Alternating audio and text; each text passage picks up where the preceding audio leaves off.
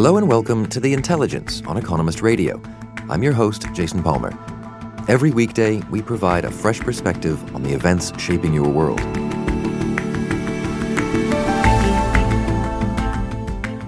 Yesterday, Amsterdam's mayor announced proposals to reform the city's famed red light district. Some campaigners are pushing for more to criminalize the purchase of sex. A look at other countries shows that approach gravely endangers sex workers. And inside the Fukushima Daiichi nuclear plant that melted down in 2011, piles of robots have been left for dead. Cleanup efforts have stalled because existing robots just can't bear the conditions inside nuclear facilities. Now, there's a big research push aiming to make them tougher and smarter. But first, Today, Russian President Vladimir Putin is visiting Rome, where he can expect a warm welcome. Italy has the most pro Putin government in Western Europe. Italian politicians, including Prime Minister Giuseppe Conte and his deputy Matteo Salvini, have been supportive of Mr. Putin. They've called for Russia to be allowed to rejoin the G7 group of world powers. The country was suspended after annexing Crimea in 2014. Mr. Salvini of the far right Northern League Party has called too for the lifting of sanctions on Russia. Mr. Putin has done much to infuriate the international community. But this Italy visit is the latest in a series of meetings and media appearances aimed at rehabilitating Russia's standing in the world and building fresh alliances. If you sit in the Kremlin, look at the events of the past few days. Russia has been readmitted to the Parliamentary Assembly and the Council of Europe. President Trump again praised Putin, saying he's a great guy. Arkady Ostrovsky is The Economist's Russia editor. Rewarded him with a one to one meeting, even though previously Trump said he would not meet him until Ukrainian sailors who've been effectively abducted and arrested. Trump previously wanted to see those sailors released. The Ukrainian sailors are still in jail, and now Trump is meeting Putin. And he uh, is getting a lot of praise from the Italians. Salvini sees him as a sort of a great uh, symbol of uh, anti liberal values. So, okay, the sanctions are still in place, but Russia could have learned to live with them. And look, Russia is back in the stage of on, on the stage of, of great nations. Well, and getting plenty of attention in the media. Yes, and, and the other thing that happened, of course, was that uh, Putin gave this 90 um, minute long interview to the Financial Times. And he is not talking about Russia's domestic problems, uh, really. He is not addressing the issue of his own falling popularity. He is talking about his views of the world, the death of liberalism. He's sort of lecturing, hailing uh, his uh, version of the truth. And so, what do you think that taken together, all of this tells us about his state of mind? Well, the interestingly, the, in the interview, he talks about liberal idea being obsolete. An authoritarian leader telling the world that freedom is bad and non-freedom is good is not exactly shocking. What it does tell you, though, is it provides a sort of insight into the way of thinking that he has, that he doesn't see himself just as Russia's president anymore almost in the same way as the, the communists in the Soviet Union saw themselves as a, just a starting point for the uh, revolution everywhere. In a way, Putin assumes the same role. Okay, it's not about communism anymore, but it is actually about ideology. He now sees himself as somebody who's sort of outgrown Russia, that he is greater than just the president of Russia. It is uh, sort of his mission to stand up to American expansionism and liberalism and all those things that dictators all over the world hate. And um, he has assumed that sort of global role, much more so than the Chinese leader Xi Jinping has done. So Putin is now carrying the flag of anti-liberal uh, movement. But it's not clear to me that what he's talking about when he talks about liberalism is what we talk about when we talk about liber- liberalism. Yeah, so basically, in order for him to do that, he needs to twist the definition of liberalism. Uh, to him, liberalism is focused on uh, just migration, on LGBT, on uh, anti religious views. To him, liberalism is an affront to traditional values. He talks about homosexuality. even though he says he has no problem with gay people, by bringing this subject into the heart of the argument about liberalism. Effectively, what he is saying, at least to the Russian people, is look, the liberals are homosexuals, they're blasphemous, they want migrants to come and take your jobs. He is scaremongering, basically. He is narrowing it and marginalizing the liberal idea in order for himself then to bash it it would be much harder task for him to attack liberalism if he took it for what it is, which is, you know, equal rights, the property rights, justice, all the things that Russia doesn't have. If that was liberalism, it would be much, much harder for Putin to attack it. So, what about Russians themselves? What do, what do they think liberalism is, or are they just hearing only his message? Well, this is the irony that for a lot of Russians, uh, particularly of the younger generation. And we see this in the internet, uh, we see it in social media, we see it in the protests which uh, were unfolding in Moscow uh, recently in defense of a journalist uh, who had drugs planted on him, Ivan Golunov. For those Russians who are brave enough to come out, for those who follow somebody like Alexei Navalny, liberalism is about universal human values. And in that sense, they are the drivers of liberalism inside Russia itself. And while political leaders in the West are flirting with um, the idea of, um, you know, saying maybe this authoritarian way has some attraction, while Salvini is praising Putin for his views and, and arguing for Russia getting readmitted into the club of, you know, in G7 becoming G8, the Russian people who suffer from this lack of freedom see that as an offense. And in fact, they're being more liberal than a lot of Western leaders. And, uh, and I think that is a big, big problem. Because in the communist days, the Soviet intelligentsia, the dissidents, took comfort from the fact that the West was standing up for their ideas in which they also believed. Now, a lot of them feel betrayed by the West, saying that you're not standing up for your values and, and you're not therefore standing up for us. You're allowing this to happen. And of course, countries like Ukraine and Georgia, which have been on the receiving end of Russia's aggression, feel that particularly strongly. Both countries walked out from the Parliamentary Assembly and the Council of Europe. And of course, sadly, this is coming from one place which mattered most Washington. Because when President Trump praises Putin, saying he is a great guy, and then jokingly says, don't, don't interfere in, in elections, he effectively validates Putin's ways. Thank you very much for your time, Arkady. Thank you.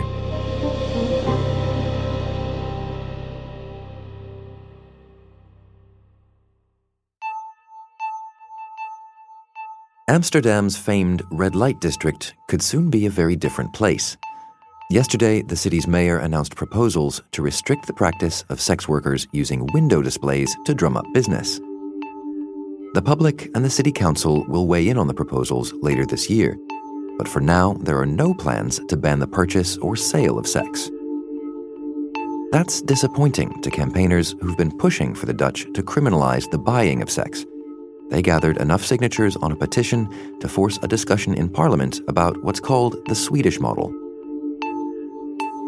the Swedish model refers to a package of laws that criminalize the buying of sex, but not the sale of sex.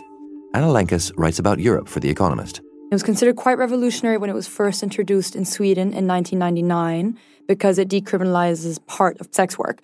The idea of the law was that it would drive down demand and support sex workers who wanted to get out of the job. That idea has since spread to Norway, Iceland, Canada, Ireland, France, Northern Ireland, and most recently in December, Israel. And so, does it work as intended? Does it reduce the demand? It's really hard to say because the Swedish government has so far not shown any conclusive evidence that it works, that it either drives down demand or supply or even human trafficking. The only thing that they have been able to show is that after the introduction of the law, the number of women selling sex on the streets of major cities in Sweden fell. But it began to creep up again after. Demand, we don't know if it has fallen because the way that the government has tried to measure this is through self reported surveys. And people are less likely to admit that they have committed a criminal act. You know, so so we don't we just don't know if, if demand has actually fallen. And with human trafficking, the government just hasn't been able to show conclusively that it drives it down. If it's not clear that it succeeds in, in driving down the, the amount of sex work, the supply or the demand, does it at least succeed at, at helping the sex workers themselves? Absolutely not. And this is where it's had the worst and most obvious effects because men are so afraid of breaking the law that they have changed their behavior and made working conditions more dangerous for sex workers. So in Ireland, where the law was passed in 2017, reported violent crime against sex workers shot up by almost 80% in the year after the law was passed. In France, in a study of over 500 sex workers, almost 40% said that it had become more difficult for them to negotiate condom use and that their prices had fallen. I spoke to Astrid, that's not her real name, but I spoke to Astrid, who is a Swedish sex worker who works around Europe. So she told me that in Sweden, it's really hard to work out which are the good clients and which are the bad ones because they're so scared of the police, they don't want to give me any identifying information, which makes me feel unsafe, you know?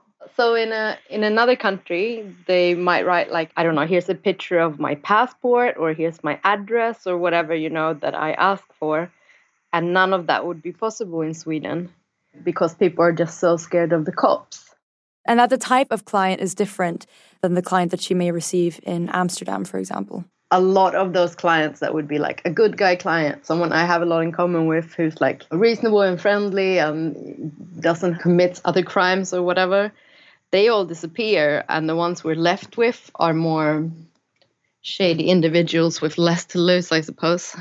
So it's forced people to work in more precarious conditions. So it's just become more difficult to negotiate exactly how business is conducted. And if anything does happen, it's much more difficult to take that to the police. They may be prosecuted for other crimes. So, for example, in Norway and in Ireland, the law doesn't just criminalize the buying of sex, it also criminalizes the use of third parties, like pimps, and letting premises that are used for selling sex. Astrid also told me that the law presents new risks for sex workers, especially migrant ones. If you're a migrant, you get deported you know if you are a national you can also lose a lot. Like you can get evicted or they take your children away from you. Partners have been put in jail for like dating a sex worker because then they're pimp. There's just a lot a lot to lose. So how does all of this play into to the bigger question of of pe- people trafficking and the fact that that is in turn tied up with all kinds of all kinds of other immigration anxieties? Well fears about human trafficking have in part led to the spread of this law. And we can see the way that this specifically affects migrants in the places where the law has recently been passed. So, for example, since the introduction of the law in Ireland in 2017, police have arrested one man for buying sex, but they've arrested 55 sex workers, almost all of them foreigners under these kind of third party laws, right? So you're not allowed to keep a brothel. And that means that if you're working with a friend, you can be prosecuted for brothel keeping. So I also spoke to someone at the Global Alliance Against Traffic in Women who told me that by pushing sex work further underground, it makes it harder for trafficking victims and migrant sex workers to access justice services and health services. So it sounds as if this this kind of legislation fails on pretty much every count. Why why is it spreading? Why are there still new places taking this on? So somebody from the International Committee on the Rights of Sex Workers in Europe put it this way to me. If the law were passed in America, it would be a step forward because there you currently have full criminalization in almost every state. There it would constitute progress. In Europe, where sex work is kind of in a gray area, it's often allowed, but aspects of it are criminalized. This is a step backward because it pushes sex workers further underground. There are different reasons for which it may be spreading. It might have to do with the spread of conservatism in politics across the rich world right now. And because there have been fears of human trafficking, and maybe legislators don't know exactly what to do, and they think that this is one way of tackling the issue. But some people may overestimate the amount of human trafficking in sex work that exists.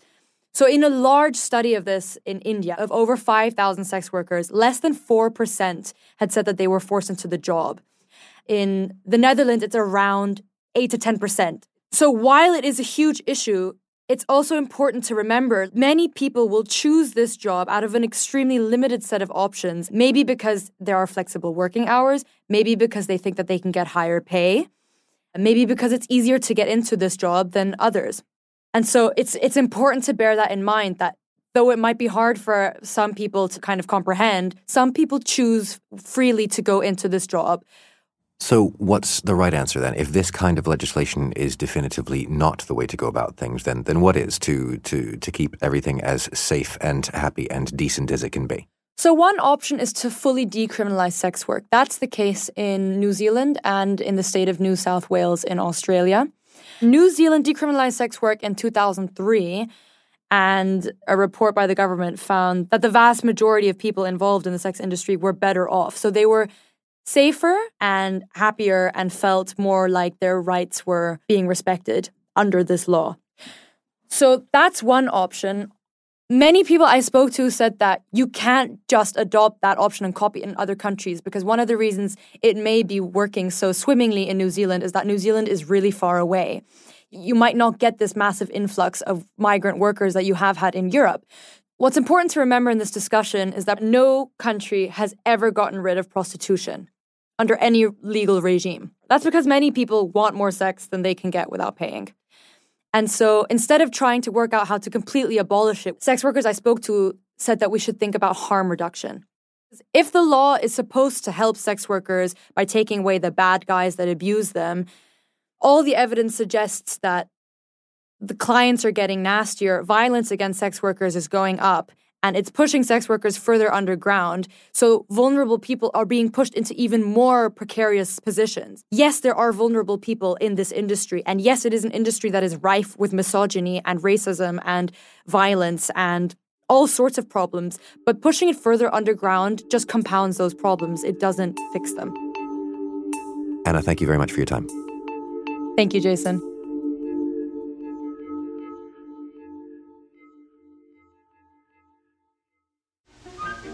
Yes, Rollo the robot, the chromium-plated butler, is just a daydream after all. But not so Rollo's little brother and sister robots, the millions of small mechanical servants that never ask for afternoons off, the amazing machines and gadgets that almost seem to think for themselves. People have long predicted that robots would do jobs once performed by humans. But there are some tasks most people are happy to hand over to the machines. Well, a lot of people worry about robots taking our jobs, but of course, there's some jobs we don't really want to do, or at least many people wouldn't. And one of those, of course, is um, going inside a dangerous place like a nuclear reactor. Paul Markillie is The Economist's innovation editor.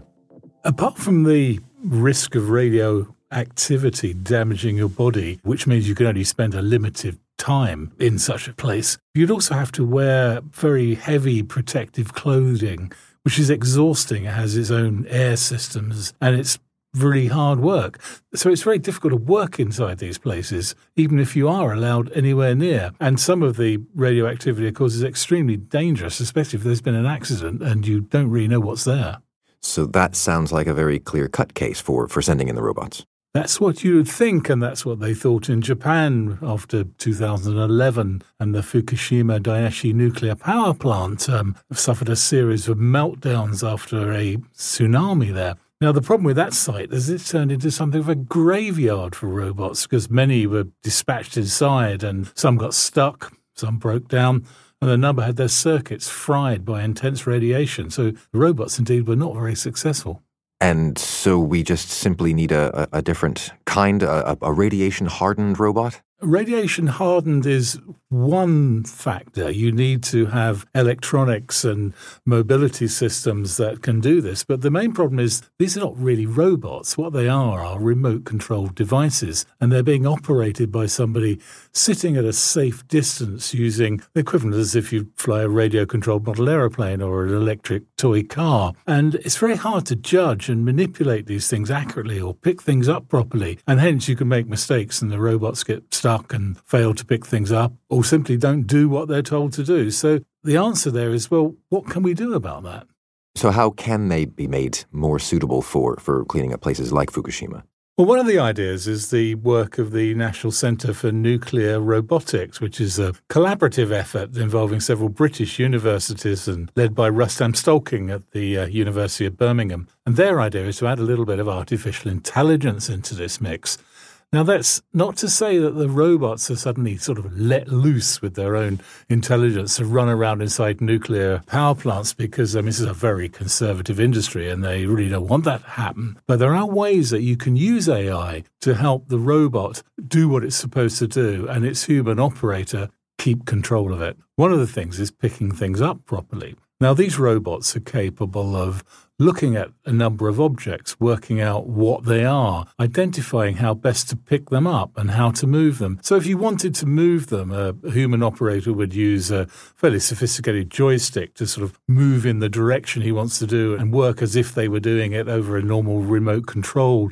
operation. But the AI would take care of the details because it will already have worked out how best to pick this up, the angle to move, how to move the arm without colliding with anything else, and how to put it down into a safe container to move it away. So let the AI look after the details and the human being just control the basic operation with the joystick. So it sounds as if the the, the artificial intelligence, the, the sort of awareness that uh, that you're talking about, is letting the, the robot think about its sort of local environment and and uh, sort of the people on the end worry about their end of things. That's right. It's a sort of working together operation. Some people call this cobots in factories, but because nuclear power plants, particularly if there's been an accident, aren't structured environments like a factory. So you have to be prepared for, well, they don't know what they've got to be prepared for. And there's other ways of doing this. For instance, one part of this group flew some robotic drones recently over the Chernobyl nuclear facility. And because they can fly lower than conventional aircraft and search more carefully, they, they managed to find some radioactive hotspots that previously weren't known about. Another idea being worked on is these robots can use lasers to look at the pattern of light reflected from different materials. Now, that allows them to identify what some of these materials are. Indeed, they can possibly even recognize different types of plastic. This sounds like uh, cracking a problem that might have application in, in other fields. Indeed, there are. The nuclear industry is not that huge. They think there's a much broader market for some of this technology, being able to pick things up carefully and more accurately. Of course, there's various uses in industry and in research labs. Flying drones over land that can identify, you know, what's below could be used to maybe look for rare earth materials and deposits of minerals. A robot that can identify different materials. I mean, that could be very useful sorting out plastics in a recycling facility, for instance. Or identifying, I, I suppose, materials on far flung planets, moons, asteroids. Indeed. I mean, if we're off to Mars, there's plenty of room for cobots there as well, working with us to explore the secrets of the red planet. Thanks very much for your time, Paul. That's a pleasure.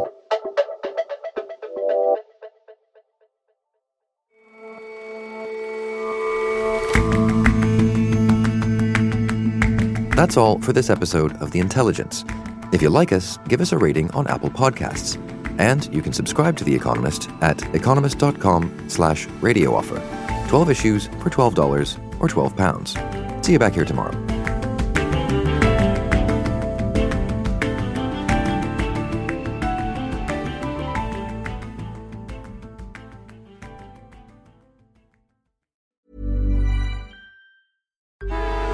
Traffic jams, tailgating, pileups. Ugh, the joys of driving. How could it get worse? The federal government wants to have a say in what you drive. That's right. The Biden administration's EPA is pushing mandates that would ban two out of every three vehicles on the road today. Don't let Washington become your backseat driver. Protect the freedom of driving your way.